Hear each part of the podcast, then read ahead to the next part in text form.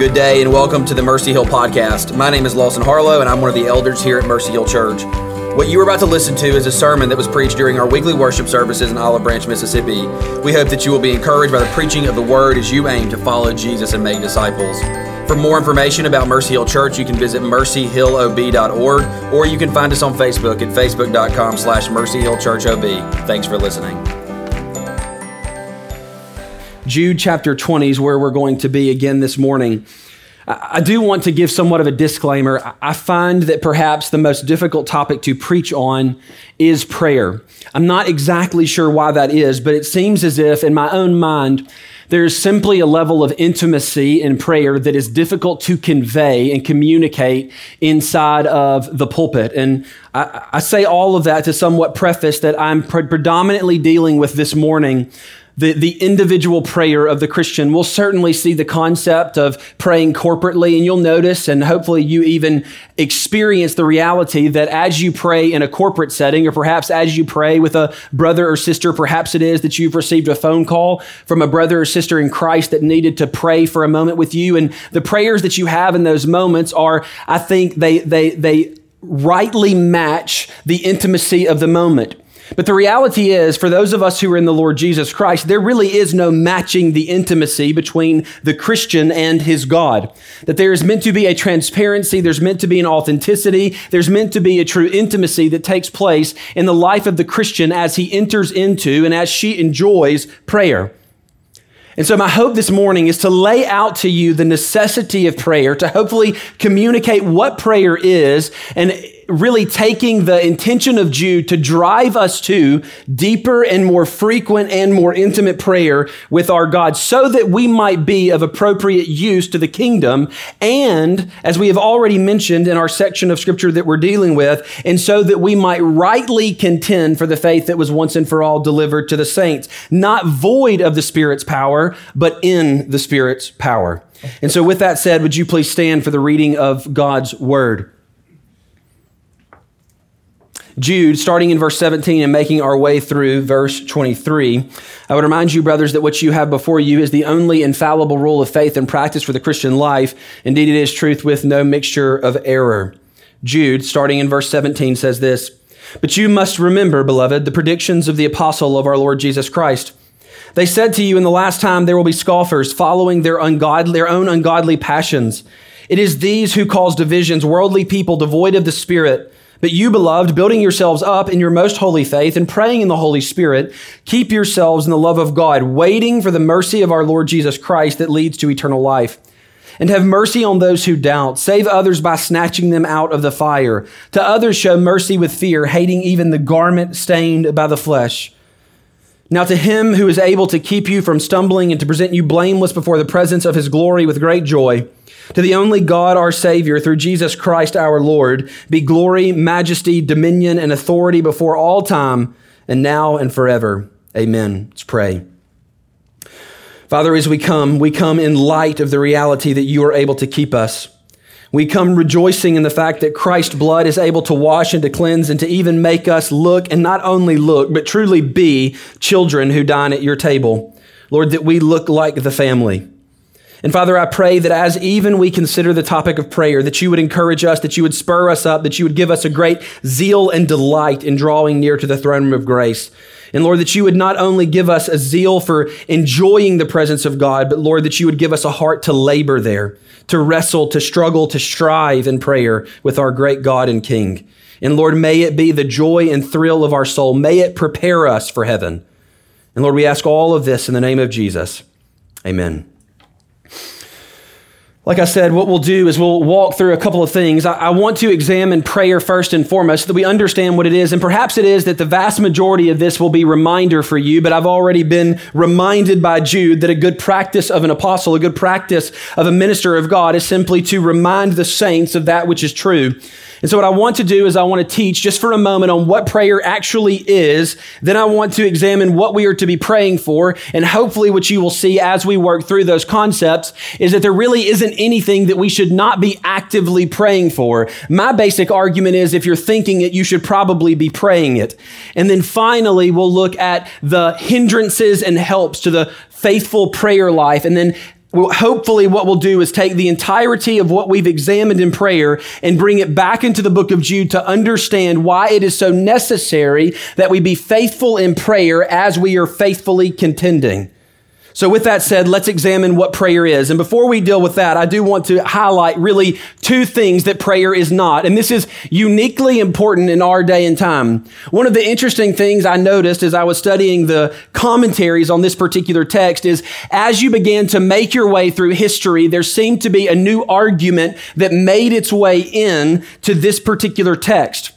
Basically, what I'm saying here is that praying in the Holy Spirit became an argument from the charismatics saying that praying in the Holy Spirit is essentially and only praying in the tongues that are mentioned so frequently in our day. Brothers and sisters, you do not need to speak in tongues to be able to draw near to the throne room of grace. As a matter of fact, I would say, even based upon the arguments of Paul in First Corinthians, that if you come speaking in a tongue, you are essentially puffing yourself up, not aiming to truly draw near, but instead putting up a pseudo shield. The reality is that the Christian in prayer draws near not with babble, but with transparency and intimacy, with clear language and clear words so that they can commune with their God. Praying in the Holy Spirit is not praying in a babbling tongue. No, praying in the Holy Spirit is praying intimately in light of the fact that the Spirit of God indwells you and brings you to the throne room of grace. Secondly, prayer is not a listening for the audible voice of God. Saints, the reality is that in our day and time, so many people are seeking after an audible voice of God. Brothers and sisters, we have the Word of God. Not only do we have the Word of God, it has been written for us, laid out for us, to, so that even the apostles can say that we have something more fully concerned than, more fully convinced than even the eyewitness accounts. When we come to the pages of sacred Scripture, that is where we hear the voice of our God. And uh, one interesting preacher said it this way: if you desire to hear the Word of God and hear it audibly, read the Bible out loud. And so when we come in prayer, we are not coming simply to hear an audible voice of God or seeking after that. We're not coming with a babbling tongue. Instead, we're coming, and in our coming, we are going to God. And this is the beauty of Christian prayer. It is essentially an outworking of Christian intimacy. That the reality is that if you be in the Lord Jesus Christ, our natural reaction and perhaps even our gut reaction is the same as that of a three-year-old who is in need. They call out to their father. They call out to their mother. They call out to those who will be of help and aid that will give them comfort and rest or protection and provision. And so what is Christian prayer? If I were to sum it up in the simplest way, prayer is going to God. It is drawing near. And what I want to do for just a moment is lay out the ways in which the Scripture communicates what prayer is. What do we go to God for? When I was growing up, basically my understanding of prayer was that I go to God when I want something. Christian, this is a lackluster view of prayer, because the reality is that if you go to God because you want something and for some reason God says no, in his infinite wisdom and, and providence, he says no to that, ultimately what you will find is a ceasing prayer life because it does not actually deliver what you want. Saints, we do not go to God simply to make our requests known. Though we do that, we go to God first and foremost for enjoyment and delight in God's presence. This is never wanting in prayer.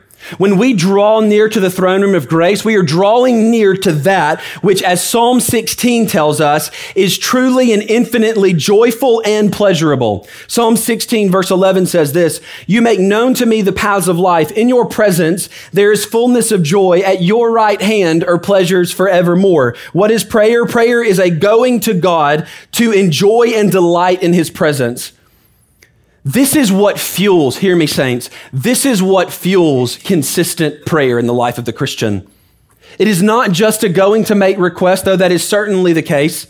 It is a going to God because we delight in his presence more than we delight in anything else. The reason that we are regularly drawn to prayer is because we love our God and delight in fellowship with him. It is a unique and glorious provision of the cross of Christ that we can draw near to God in prayer. And hear me, it is actually a drawing near. It is not a pseudo drawing near. It is a truly entering into the presence of our God. Oftentimes we forget that prayer is fellowship. and we place it as something as secondary or pseudo, but in reality, when we are praying to our God, he has brought us by his Spirit into the throne room of grace. There is real fellowship in prayer with our God. And in that place, there is, as Psalm sixteen says, there is a fullness of joy and there are pleasures forevermore. Not only do we pray so that we might go to God and to enjoy his presence, but we go to God to pour out our hearts before him. Psalm sixty-two eight says this, "Trust in him at all times, O peoples. Pour out your hearts before him. God is a refuge for us." A drawing near to God, a seeking the Lord in prayer is a wonderful opportunity, incredibly so, for the king to have his subjects pour their hearts out before him. This is unlike any earthly kingdom, that our God delights to have us draw near, not only delights to have us draw near, but made the way so that we would be able to draw near. Because apart from the sending of the Son, apart from Christ's finished work, it was an impossibility for you to draw near to God. More so than that, how would you draw near to him and then lay out your heart before him, this heart that is desperately wicked? When we go to the Lord in prayer, we go as those who have been sanctified by the blood of Christ, and we go as his children, pouring out our hearts before him. That is to say that there is a level of intimacy in prayer. And so we go to delight in his presence. We go to confess, to pour out our hearts and our souls before him, not in a just babbling of the tongue, not in a rehearsed prayer, but a truly pouring out of the soul before our God. I'm convinced that if the Christian did this more, we would speak far less of therapy and far more of prayer. That we go to our God, that we pour our, out our hearts before him, that we delight in him, that we confess our sins to him, that we confess our needs before him, not in some veiled way, but truly laying our souls before him to pour out our hearts before our great God and King. So prayer is a going to God for delight and for joy. Praying is a going to God to pour out our hearts before him. And prayer is a going to God to find mercy and help in times of need. Hebrews four sixteen. Let us with confidence draw near to the throne of grace, that we may receive mercy and find grace to help in time of need. Perhaps the sweetest and shortest prayer of the Christian is simply, Lord, help. I cannot tell you the amount of times in the normal course of life that that is needed to be uttered from the mouth of the Christian. Because the reality is that we are always needy. We are always needing mercy and grace because we always find ourselves lackluster, or at bare minimum, we should. There should be not a drop of self-sufficiency in the Christian. It should be a total dependence upon the Spirit and upon our God. And so as we go to God, we go to God pleading, pleading with everything in us. Lord, grant me mercy and help in the midst of my utter need.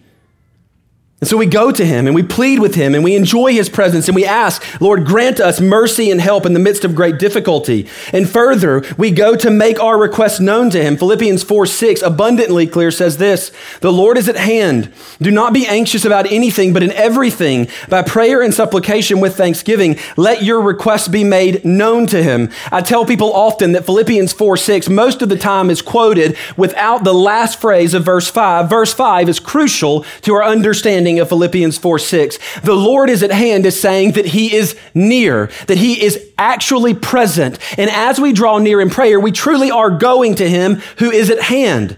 And so we make our request known to him. We go to him saying, Lord, help. We ask for this unique provision. Perhaps it is comfort in the midst of difficulty. Perhaps it is that there is financial need. Perhaps it is that in the midst of an overwhelming sorrow, you simply need the good light of Christ. And so we go to him pleading, and we trust that he is good and right and holy to give us that which we need. And in the midst of that, we see anxieties fail and falter because we trust our God is at hand. Not only do we go to make our requests known, but perhaps the most frequent prayer of the Christian should be one of thanksgiving. If you read through the book of Psalms, you will notice that more often than not, at some point in the Psalm, you will find the word thank. It is drenched throughout the Psalms. And it's because the heart of the Christian is a heart of gratitude, and we do not arbitrarily give thanks. We give thanks uniquely to the one who deserves it. And our gratitude is anchored there. Just to give you a couple of illustrations from the Psalms. Psalm one oh seven, one, "Oh, give thanks to the Lord, for he is good, for his steadfast love endures forever." There is not a day in my life where I cannot thank God for his steadfast love.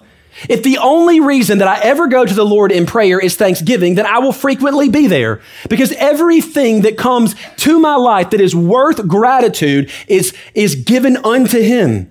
It must go forth in thanksgiving to our God. Psalm seven seventeen says this, "I will give to the Lord the thanks due to his righteousness." First Thessalonians five eighteen, in this list of commands that he gives to the church as they await the final day, he says this, "Rejoice always, pray without ceasing, give thanks in all circumstances, for this is the will of God in Christ Jesus for you." Saints, if we are being called and commanded to thank our God, we are being called and commanded to prayer.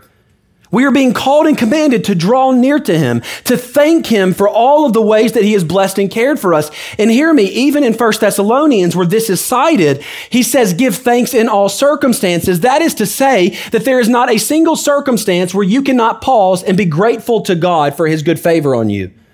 Because sincerely, if you have Christ, if you have fellowship with God through the finished work of his Son, you have an infinite reason to be thankful.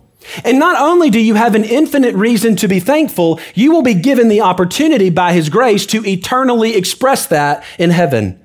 We go forth being thankful, and we're thankful in all circumstances. And so we go forth praying. What is prayer? Prayer is a going to God to enjoy him, to delight in him, to seek help in times of need, to make our requests known to him, and to express great gratitude toward him. Now, prayer is first a going to God, but I must add another. Prayer is a joyful labor and an expression of Christian warfare. I want you to notice the way that the Apostle Paul speaks of prayer. First, he says this in Romans fifteen thirty. He says, "I appeal to you, brothers, by our Lord Jesus Christ and by the love of the Spirit, to strive together with me in your prayers to God on my behalf." You notice the way that Paul speaks about this. He speaks about it ultimately as a labor, that this is something that we do, that we spend our lives striving together. There's a corporate nature in our prayers. And hear me, that is not necessarily saying that corporate prayer is the only prayer that is together. It is essentially saying that as we are praying for one another, we are actively striving together, that the throne room of grace may be assaulted with the very same request. This is why we share with one another our needs, the things that we are desperately asking the congregation to pray for, is that the throne of grace may be assaulted in the most glorious of senses with the needs of the church, that every saint would be praying for this very need, and that God would grant the request. And so Paul appeals, strive, labor in this together. And then he goes on a little bit further in Colossians four twelve. Not only does he call prayer a striving, but he calls prayer a struggling. Colossians four twelve, "Epaphras, who is one of you, a servant of Christ Jesus, greets you, always struggling on your behalf in his prayers." Struggling in prayer on the behalf of his people, on behalf of the people that he loves and holds dear. So yes, we say that, that prayer is a going to God, but we must also say and joyfully say that prayer is a labor, a joy-filled labor. And so we strive together and we struggle for one another in Christian prayer, but we must also recognize that the conclusion of Ephesians six's armor of God is a call to prayer. Ephesians six eighteen says this, "Praying at all times in the Spirit, with all prayer and supplication to that end, keep alert with all perseverance, making supplication for all the saints." That a great act of Christian warfare is simply going to the throne room of grace. The concept of making war is not a making war in human terms. This is why Ephesians six is so clear that saying that you don't wrestle against flesh and blood. You wrestle against principalities and powers. That if you want to actually fight the Christian life, if you want to make war in a Christian way, that means you're often on your knees praying to the God of grace that you will find help. And not only help for yourself, but help for your brothers and sisters in the household of faith. And so we must say that prayer is a striving, is a struggling, it is warfare, and it is a good and wonderful warfare. And it is weapons that can never be taken from you. if we are stripped of every right, if every blessing that we have, if every Bible is yanked for our, from our hands, nothing can keep us out of the throne room of grace. By God's grace and through the finished work of Christ, he has given us complete and perfect access throughout all eternity. This is a high blessing of heaven. And so we go forth striving and struggling and fighting the good fight as the Lord has called us to do that. Now, that is what prayer is. And hopefully what I'll do over the next little bit is lay out to you what we are to be praying for. And hopefully you will notice a simple thread here. What are we to be praying for? The scripture is quite clear. There's ample, ample texts that lay out what we are to be praying for. But let's just list a few. First, we pray for workers to be sent into the harvest as we did last week. Matthew nine, thirty-seven through thirty-eight says this, "The laborers are few, therefore pray earnestly to the Lord of the harvest to send out laborers into his harvest." The call of the Christian is to be active in prayer, pleading with the Lord that he would send people to go and to proclaim the gospel that the elect might be gathered in. So we are to be active in prayer, ultimately praying that the Great Commission would come to fruition, that God's promise of conquering the world with the good news of Christ would be brought about. And so we pray for workers to be sent into the harvest. Further, we pray for the Lord's return. Revelation twenty-two twenty, "He who testifies to these things says, 'Surely I am coming soon.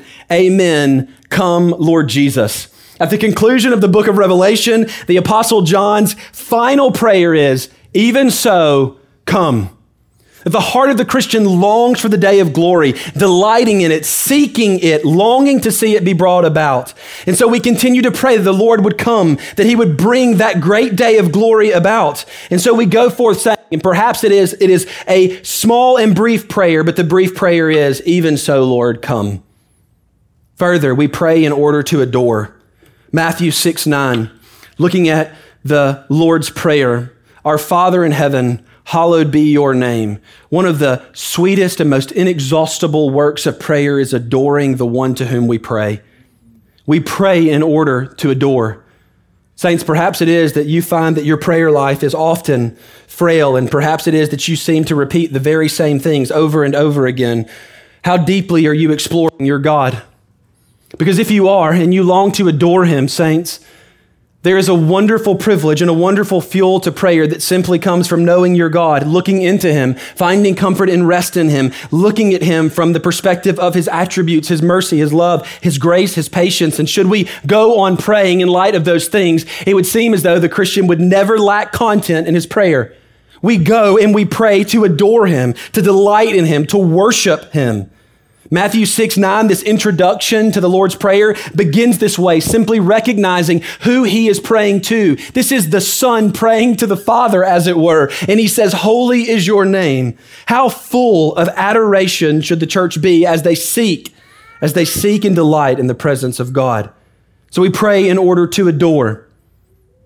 We also pray for the kingdom of God to come on earth as it is in heaven. Matthew six ten, rather simple phrasing. I imagine the vast majority of us have the Lord's Prayer memorized. "Your kingdom come, your will be done on earth as it is in heaven." John Gill rather helpfully comments on this, saying this, "In this petition, the disciples were taught to pray for the success of the gospel, both among Jews and Gentiles, for the conversion of God's elect, in which the kingdom of God would greatly appear, to the destruction of the kingdom of Satan and the abolition of the kingdom of the beast in the latter day, which will usher in the kingdom of the mediator. He will receive from his Father, and this will terminate in the kingdom of glory." What unique fuel for prayer. Thy kingdom come, thy will be done. Burn down, Lord, the kingdoms of darkness, and And may the kingdom of light, the kingdom of Christ, flourish and expand, not only in this world, but in the world to come. And so we go forth praying, "Your kingdom come, your will be done on earth as it is in heaven." And we do so with great zeal, pleading not only because we long to see it come to, come to fruition, but because the Lord Jesus taught us to pray in this way. "Your kingdom come, your will be done." We pray for our daily needs. Matthew six eleven, "Give us this day our daily bread." Perhaps one of the great faults of such a prosperous culture is we fail to recognize that every need that is met in your life is met by Christ. You go to the grocery store and there's always food there. Never, never fail to recognize that it's there because God providentially put it there. Every time you eat, it's from his good hand. Every time you drink water and your thirst is satisfied, it's from him. It is natural, it is ordinary, but it is his providence. It is such a shame that we do not recognize that we really do need to be praying, Lord, satisfy our need. Give us the bread that we need for this very day. And this goes deeper than just our natural needs. It goes all the way to the inner man. Satisfy us is the essence of this prayer. Keep us, protect us, provide for us. And what a dependent heart prays this. It says, I am insufficient in and of myself to bring any need, to meet any need for myself. All of it must come from you. And perhaps one of the most obvious ones is the simple air we breathe. There is not a single moment, saints, where you are not being provided for. And so he calls us to pray. Give us this day our daily bread. Further, we pray for the forgiveness of sins and deliverance from temptation. Matthew six twelve, forgive us our debts. How sweet that is to pray. We don't pray that prayer with the appropriate confidence often. Saints, when you pray that prayer, you are praying essentially, Lord, give me eyes to see and to understand the forgiveness that has been purchased by Christ. You understand that, right? When we pray for forgiveness, we are not praying for something that might come to fruition. We are depending upon something that has already occurred. We are delighting in the fact that Jesus has already, by his grace, forgiven us our trespasses. When we pray, Lord, forgive us our debts, we are essentially saying, oh, to rest in the riches of Christ's mercy and grace, to delight and to find confidence there. When we pray, forgive us our debts, we pray with absolute confidence, knowing that if Christ has atoned for us, our debts are forgiven. It is essentially a prayer of rest and confidence that he who is promised is faithful. So we pray, Lord, forgive us our debts, but then we also pray, and rightly so, and lead us not into temptation, but deliver us from evil. Saints, I imagine that you, like me, often wrestle with the remnants of the old man. And perhaps it is that in your struggling against the flesh and in your warring against the remnants of this old man, you begin to fight. And oftentimes I am convinced we fight with carnal weapons. No, saints. We pray to God that he would lead us not into temptation, but he would deliver us from evil. If you find that your wrestling seems to have some level of futility in it, perhaps I would simply ask you this. When was the last time you asked God to deliver you? When was the last time you pleaded with him? Lord, bring me out of this realm of temptation. Free me from the bondage that seems to still have some hold on me. Let the old man die. This needs to be a constant and everyday prayer for the Christian. Put it to death. Lead me not into temptation. It is a dependence upon him for protection. Further, we pray for the well-being and maturing of our brothers and sisters. Listen to Colossians one nine. Listen to the heart of the apostle as he writes this. And so from the day we heard, we have not ceased to pray for you, asking that you may be filled with the knowledge of his will and all spiritual wisdom and understanding. That essentially the call here and the way that the apostle Paul is praying, he is essentially saying, Lord, sanctify them, mature them, grow them in grace. Hear me. If you are in an active discipleship relationship with another saint of this congregation, this should be the meditation of your heart. Your prayer should be, Lord, grow them in the knowledge of God. Help them to see and to behold and to light and to delight in Jesus more frequently. May they find comfort and rest in him. This is to be the prayer of any who is who are a part of the household of faith. May all of my brethren, may all of the brothers and sisters in the faith, may they May they be filled with the knowledge of his will and all spiritual wisdom and understanding. May they mature.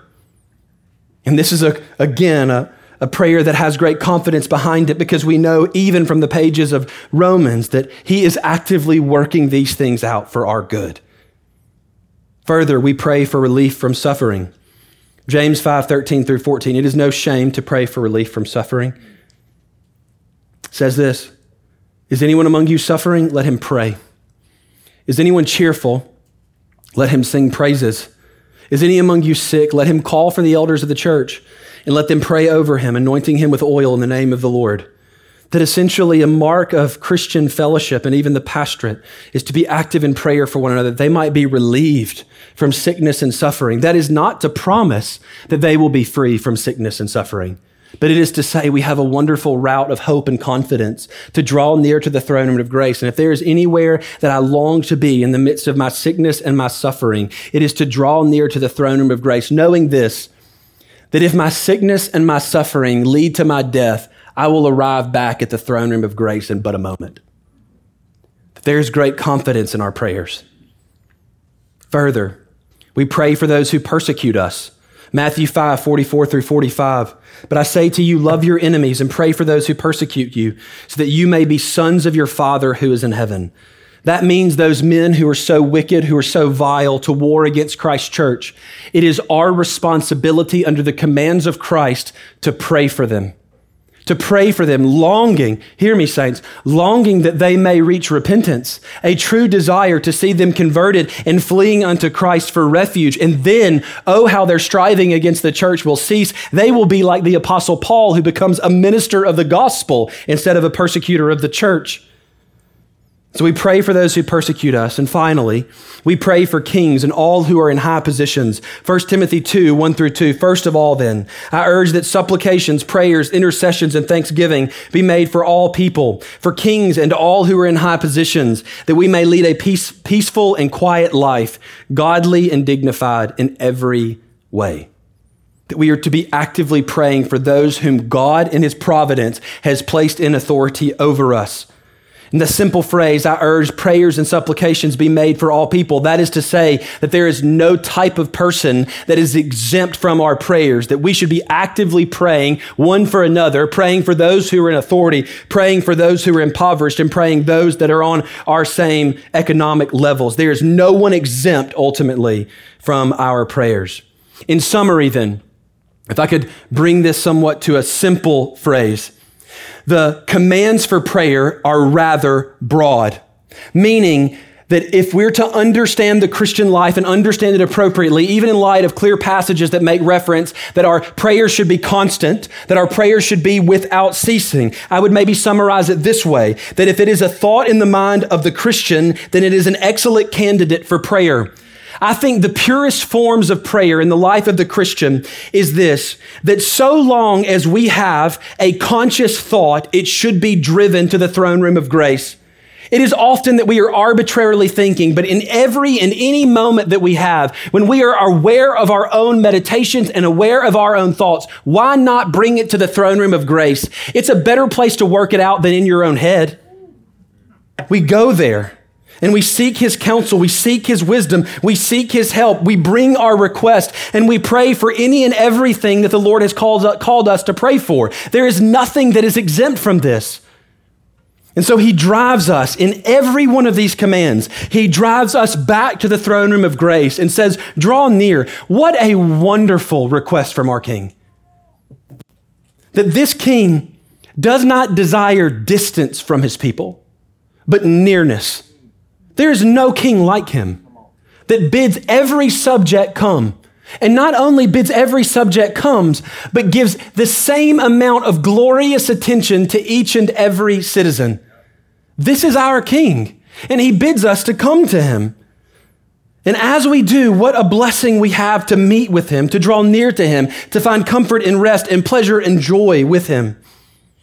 Now, I am convinced that the reason that Jude penned this command in light of everything that he's been working through is that this needed to be commanded. Essentially, that is to say that the natural inclination, the carnal inclination of the heart is not to draw near to the throne room of grace. And further than that, I'm convinced in light of the book of Jude, in light of spiritual warfare that's often mentioned in tandem with prayer, is that there are real tactics and real hindrances to our prayer and drawing near to the throne room of grace. Now, I want to give you a few and hopefully shoot them all dead. So the first, what are some hindrances to prayer in the Holy Spirit? The first is this. You must be a Christian. If you are not a Christian, there is no means for you to pray in the Holy Spirit. And perhaps that is a rather obvious, simple hindrance. But hear me. I listen to people all the time tell me about how they pray and seek the Lord while they have rejected Christ as their mediator. There is no room for entrance in the throne room of grace apart from Jesus Christ. The only reason we get to go with such confidence is because he is there. is because he is our mediator, because we have been washed by his blood, because we have been brought near by his finished work. If you do not know the Lord Jesus Christ, hear me, your prayers are not the prayers of a son to a father. It's to an enemy against the one he has committed the crime against. You need a mediator. You need someone to stand in the gap. And if you desire to pray in the Holy Spirit, if you desire nearness and fellowship with God, you cannot have it apart from the Lord Jesus Christ. Repentance and faith is necessary. The regeneration, the birth of the Spirit is necessary for you to draw near with confidence. John three makes this clear. You can't even see the kingdom of God unless you be born of the Spirit. How dare we think that we can traipse into it? No. To pray in the Holy Spirit, it is necessary that we be in Christ. But the beauty is that all those who are in Christ pray in the Holy Spirit. And so for us to draw near, we must be in the Lord Jesus Christ. But secondly, another hindrance, a hindrance for the Christian is this. We often disbelieve our acceptance before God. We believe it's a lesser acceptance than it actually is. And so you think that your nearness to God is somewhat pseudo, that it's hindered. But can I just simply read you a simple verse about Christ's work? First Peter chapter three, verse eighteen says this, "For Christ also suffered once for sins, the righteous for the unrighteous," listen to this, "that he might bring us to God." Did Christ fail in his labors? Perish the thought. God forbid it. The reality is that if Christ has atoned and washed us by his blood, the completion of his work is that he brings us to God. We are no longer aliens and strangers. We are no longer enemies. We are sons and daughters. We are citizens of that glorious kingdom. The reality is that in Christ's finished work, he brings us to God and does so perfectly. One of the great enemies of the Christian is not resting in Christ's finished work as you make your way there. Because the reality is, saying, every time you go there, you're probably ten minutes away at bare minimum from your last sin. And yet you can still go with absolute confidence because your entry is not based upon how good you have been in the last thirty minutes. Your entrance is based on, is Christ enough? And if Christ is enough, then I can draw near with a heart full of assurance and with confidence because I draw near through his blood. And so a hindrance is a disbelief of your acceptance before God. And for that, we must meditate on the gospel. Another hindrance is this, a self-sufficient spirit. Hear me. If you think you've got it all together, there is no reason for you to draw near to the throne of grace.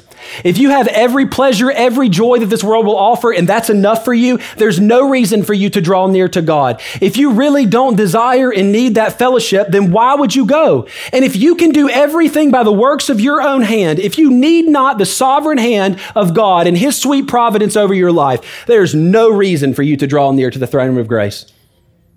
God forbid we have a self-sufficient spirit. It is so contrary to those who are born again and truly walking in the Lord Jesus Christ. Listen to what Revelations three, seventeen through eighteen say. "For you say, I am rich. Rich people need not ask for God's provision. I have prospered and I need nothing, not realizing this, that you are wretched, pitiable, poor, blind, and naked." Saints, if you want to lay hold of any identifying mark for your life, it's this. I am, apart from Christ, wretched, pitiable, poor, blind, and naked. And it will drive you to the throne room of grace like nothing else because you truly are needy. Never for a second believe that you can be satisfied truly apart from fellowship with God. We must recognize that we are always needy before God. And we must recognize also that he is always enough for our need. And we draw near with hearts full of assurance yet again. A self-sufficient spirit is a great enemy of Christian prayer. And it is warfare against you drawing near and finding true rest and completeness in him. Again, another. One of the great hindrances of prayer is a refusal of embracing authentic, authenticity and intimacy. I told a couple of friends as I was preparing this, that there are points of developing Christian prayer that largely make me blush. And here's what I mean by that. There's corporate prayer that we speak of. And then there is a level A unique, hear me, saints, and I pray to God that each of you have this. There is a level of intimacy and nearness, of bareness as it is before God, that is sweet and truly meant to be between you and your God. It is fuel for the soul. It encourages and strengthens like nothing else. And my prayer is that you don't approach God like Adam with fig leaves, but you draw near confidently, and that you are able to truly express authenticity, that you're able to express intimacy with God in ways that you can't even with your spouse. This is the one, as we have already heard read, who knit you together in your mother's womb. You think there's anything you can hide from him? What a juvenile thought. I'll never forget the day I was driving down the road, meditating upon a sin that I had previously committed and thinking to myself, uh, I don't want to pray about it because then God will know. Some of us act like that in our own prayer lives. You think that the difficulty, the trial, the tribulation, the deep anguish of your soul, you cannot bring it to your God. God demands you bring it to him. And not only does he demand you bring it to him, you're expecting to be healed and to recover in the midst of such pain and such sorrow, but you won't bring it to your God who is able to heal you. Saints, it is a sorrowful thing that we do not express intimacy before our God. We have a great deal in common with our first father, Adam. Cover not yourselves. Draw near as children. Lay on your face before him. Express great intimacy and authenticity. Hide nothing from him because nothing is hidden from him. No, we must draw near in an authentic and intimate way. Yes, saints, he is our king. But we must also remember and recognize that he is our God, that he is our groom. And in doing so, perhaps it is that the number one thing that is missing and the number one hindrance of your prayer life is you believe certain topics are off the table. No. Nothing is off the table. Listen again to the intimate language of Psalm one thirty-nine. Listen to verse one and two for a moment. Oh Lord, you have searched me and known me. You know when I sit down and when I rise up. You discern my thoughts from afar. Psalm one thirty-nine, sixteen. Your eyes saw me, my unformed substance. No one else, no one else has this view. No one knows you like your God who knit you together. He says this, your eyes saw my unformed substance, and your books were written, every one of them. The days that were formed for me, when as yet there was none of them. There should be nothing off the table in your prayer life, saints. I would plead with you, and I don't even know a better way to communicate it. But it is a tragedy that Christians come hindering themselves from intimate fellowship with Christ, from drawing near in a true way. We come pontificating and we come with eloquent words, and these eloquent words often hinder true prayer.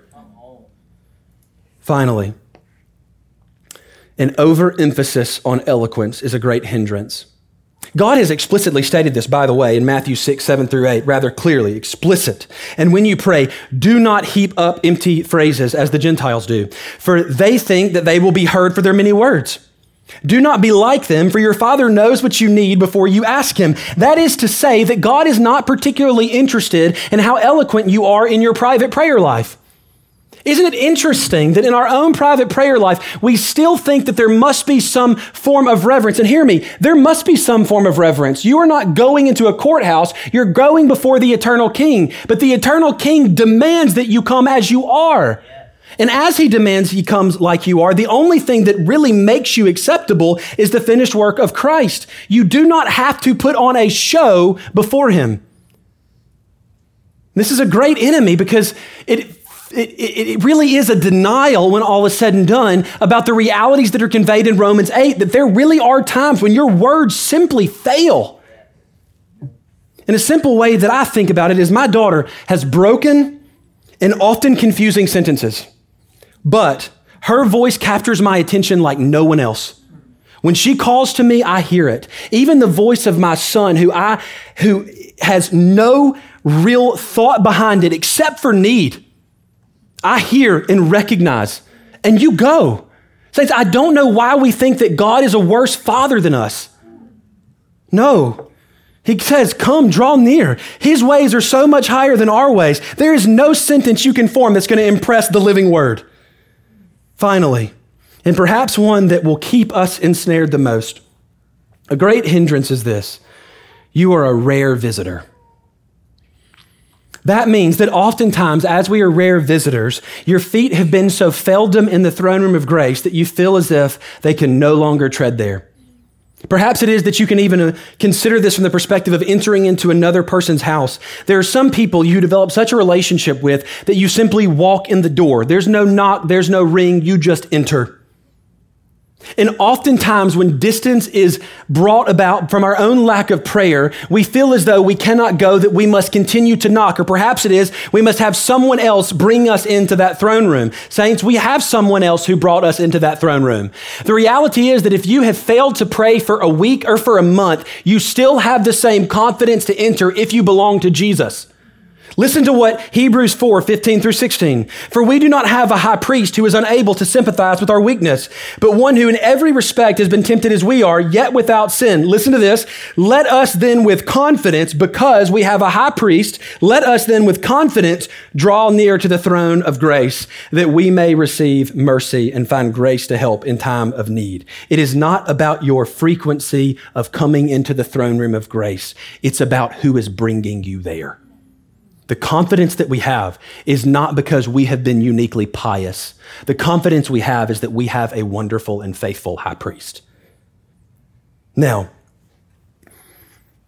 what then is the help? And oh, what a wonderful help we have. Notice the language that we have in our text. Praying in the Holy Spirit. This word "in" is one that we really do, especially when we're speaking of how we are in Christ, develop somewhat of a, of a whole scheme of thought. When we say we're in Christ, we're essentially saying we are in Christ in a similar way that Noah was in the ark. The concept is I live there. My whole existence is in him. I rest in him. I delight in him. I labor in him. My whole life is built upon the reality that I am in the Lord Jesus Christ. And saints, in a very similar way, our prayers are in the Holy Spirit, meaning that they are essentially accompanied, empowered, and we are given great confidence because of the reality that the Spirit is active in our praying. And so to say this, the great help of the Christian is that we pray in the Holy Spirit. Much like we live in Christ, we draw near through and by the Holy Spirit. We dwell in him. Thomas Manton summarizes this concept like this: praying in the Holy Spirit is praying through the gifts and graces of the Holy Spirit. And I want to give you, kind of building that out, I want to give you two major categories of how the Spirit helps us in prayer. First, the Holy Spirit reminds us of our position as we pray, ultimately granting us great confidence. Now, two major concepts here. First, the Holy Spirit tells us of our sonship. Twice, we find this exact phrase in the pages of Holy Scripture, one in Romans eight that's going on to deal with prayer, and also in Galatians chapter four. Galatians chapter four, six through seven says this: and because you are sons, God has sent the Spirit of his Son into our hearts, crying, Abba, Father. So you are no longer a slave, but a son. And if a son, then an heir through God. The basic principle is this: the first cry of the Spirit's entry, and it is not a singular cry as if it does not continue throughout the entirety of the Christian life. That first cry is this: you're a son. You're a son, you're a daughter. The position is made abundantly clear. The cry of the one who is indwelt by the Spirit of God is that I belong to him. He is my Father. And be reminded for just a moment that that was a blasphemous statement when Romans and Galatians was written. To say that he is my Father, to say Abba Father to this king who is high and lifted up, it was perfectly appropriate to say God is Israel's Father in a collective sense. But the reality is that what Romans and Galatians is setting forth is a personal aspect to the fatherhood of God.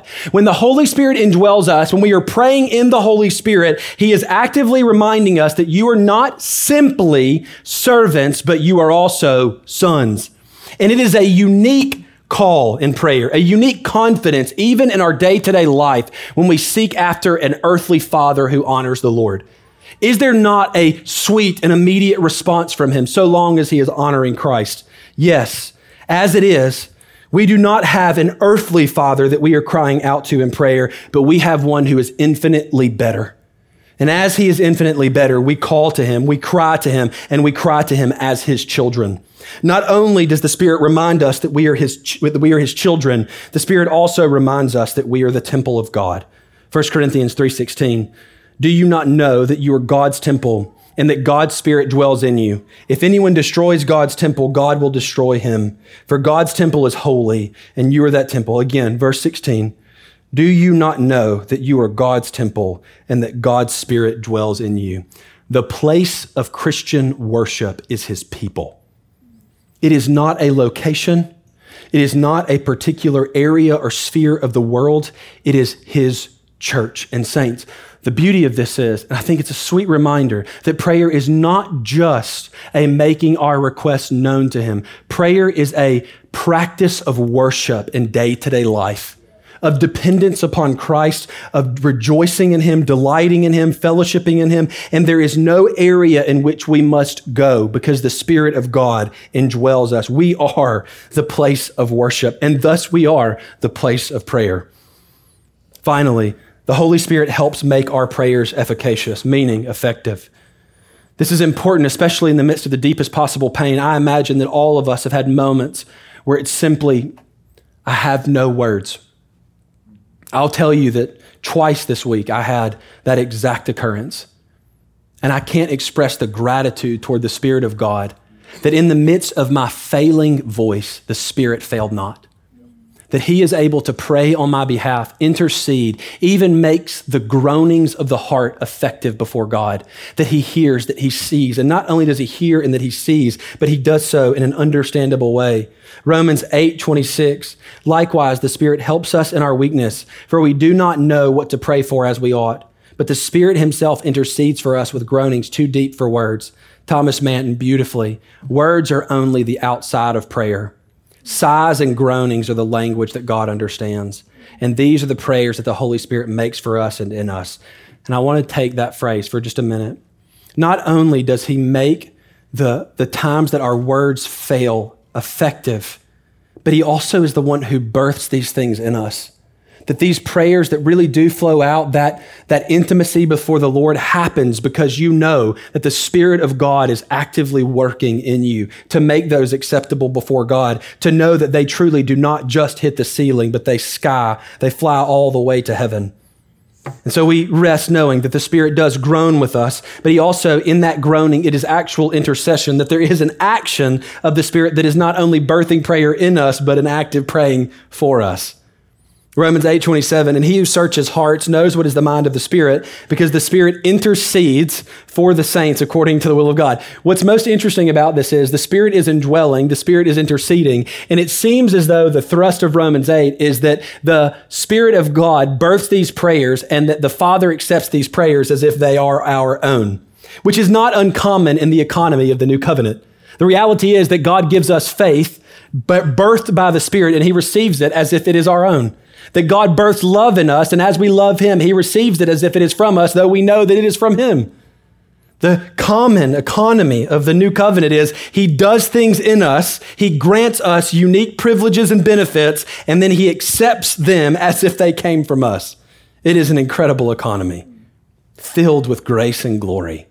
So the Spirit of God is actively with us, and these two are not light. They are massive for us. The reason that we can draw near is because the Spirit reminds us that we are the temple of God and that we are his children. And finally, when we fail in our language and we feel as if we have no words, the Spirit of God is actively groaning in us and having those prayers reach the throne room of grace and being well received because the Spirit prays according to the will of God. Now, final point. Why then is prayer in the Holy Spirit so important as we contend for the faith? Because we don't want to detach this. We can't suck this verse out of the book of Jude. We need to make sure that it's exactly where it's placed in the canon. And so let me give a couple of reasons. First, praying in the Holy Spirit is a is a, a way in which we keep ourselves in the love of God. It is a way in which we are actively building ourselves, yourselves up in the most holy faith. And then to maybe give a little bit of a, just a couple of points, because contending for a king you don't fellowship with is wildly dangerous. It's wildly dangerous. I see men often warring. And they love the contention. They love the conflict, but their warring is quite cold. And it is normally those men who I watch flame out over the years. Because there is a warring, there's a contending, there's conflict that, that, that seemingly these men love, but there is no warmness in their soul. Hear me, saints. You are not to coldly and callously contend. You are to actually contend for something that you love, for a king that you have fellowship with, for a king that you adore. And the reality is that first call of prayer is delighting in the presence of God, rejoicing and fellowshipping with him. And saints, if you are not doing that, then you are essentially betraying your own soul. You're putting on a show. You're literally the person that Second Timothy is, con- is, is considering, having the appearance of godliness but denying its power. That does not end well. It leads to a distant, uncaring, and cold contending, and normally it ends up totally flaming out. It is not sustainable. If you love the conflict, but you don't want to draw near to God, I would plead with you, cease your striving for a moment and draw near to the throne room of grace.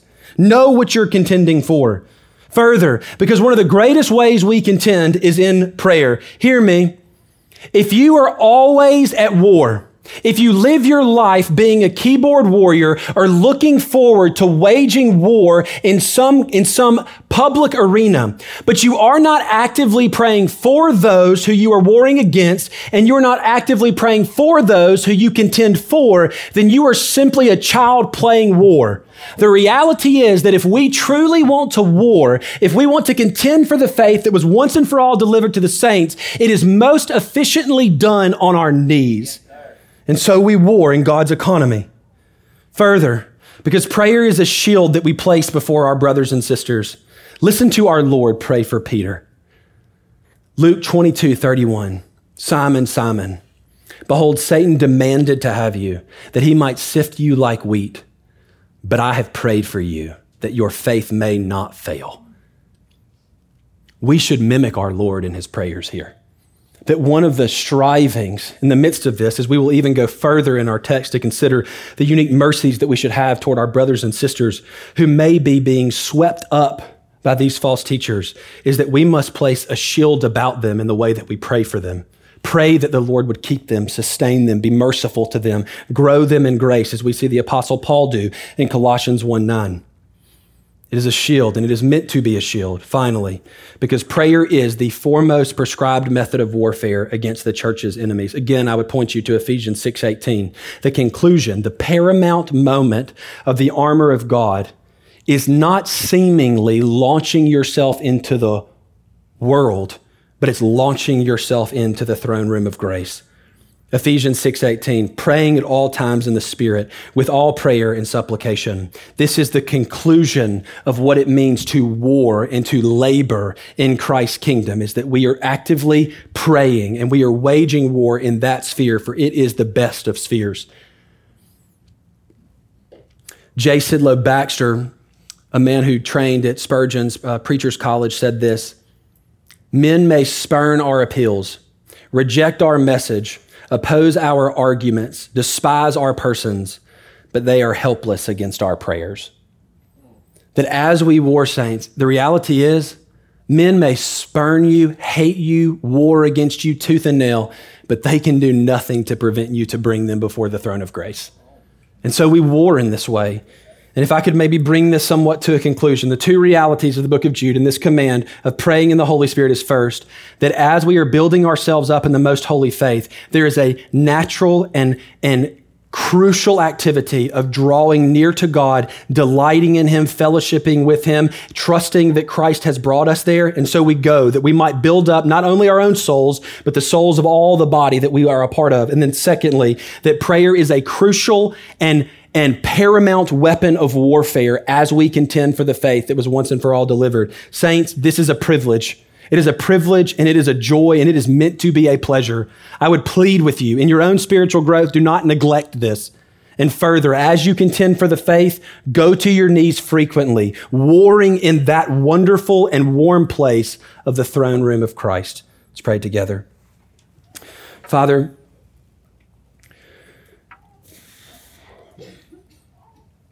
it is a sad estate how frequently we forget about the glory of calling you Father.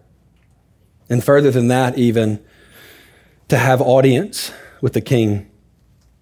Father, I pray that you would remind us of the sweetness of this place. Remind us of the blessings of gathering together with the saints and coming to the throne room of grace. Lord, that each soul is brought near, each soul comes before him and is welcomed, not because we are righteous, but because we have a wonderful mediator. And Father, I pray that you would help us in this. Give us a great zeal, a great desire. Lord, would you cast off any fig leaves that prevent us from coming and delighting in your presence? Lord, may we not bar ourselves out, but instead, Lord, may we come authentically before you. Lord, I pray for each saint here that they would have sweet love visits with Christ in the throne room of grace, that they would delight in that presence, that they would be reminded of the price of drawing near. Lord, we do not come based upon anything other than the blood of Christ. What a high price. Lord, that his blood was shed, that we might be cleansed, that the Spirit might anoint us and bring us near. And Father, I ask that you would help us pray not only for our own souls and the building up of our body, but Lord, that we would contend and that we would war in the throne room. Lord, that we would plead for those who are, who are frail and weak, that you would be a shield about them. And Lord, we pray for those false teachers, those wolves, Lord, that you would bring them to their knees. Lord, we know that you will, but we pray that by your grace, you would bring them to their knees here and now. But Lord, if you don't, we know that they will bow on the last day and confess you as Lord. And so Father, we simply ask, or we come better yet grateful for the privilege of prayer, for drawing near. And Lord, may you remind us of its sweetness. And Lord, may we ha- may we come more frequently and more fervently. It's in the name of Jesus and through his blood we pray. Amen.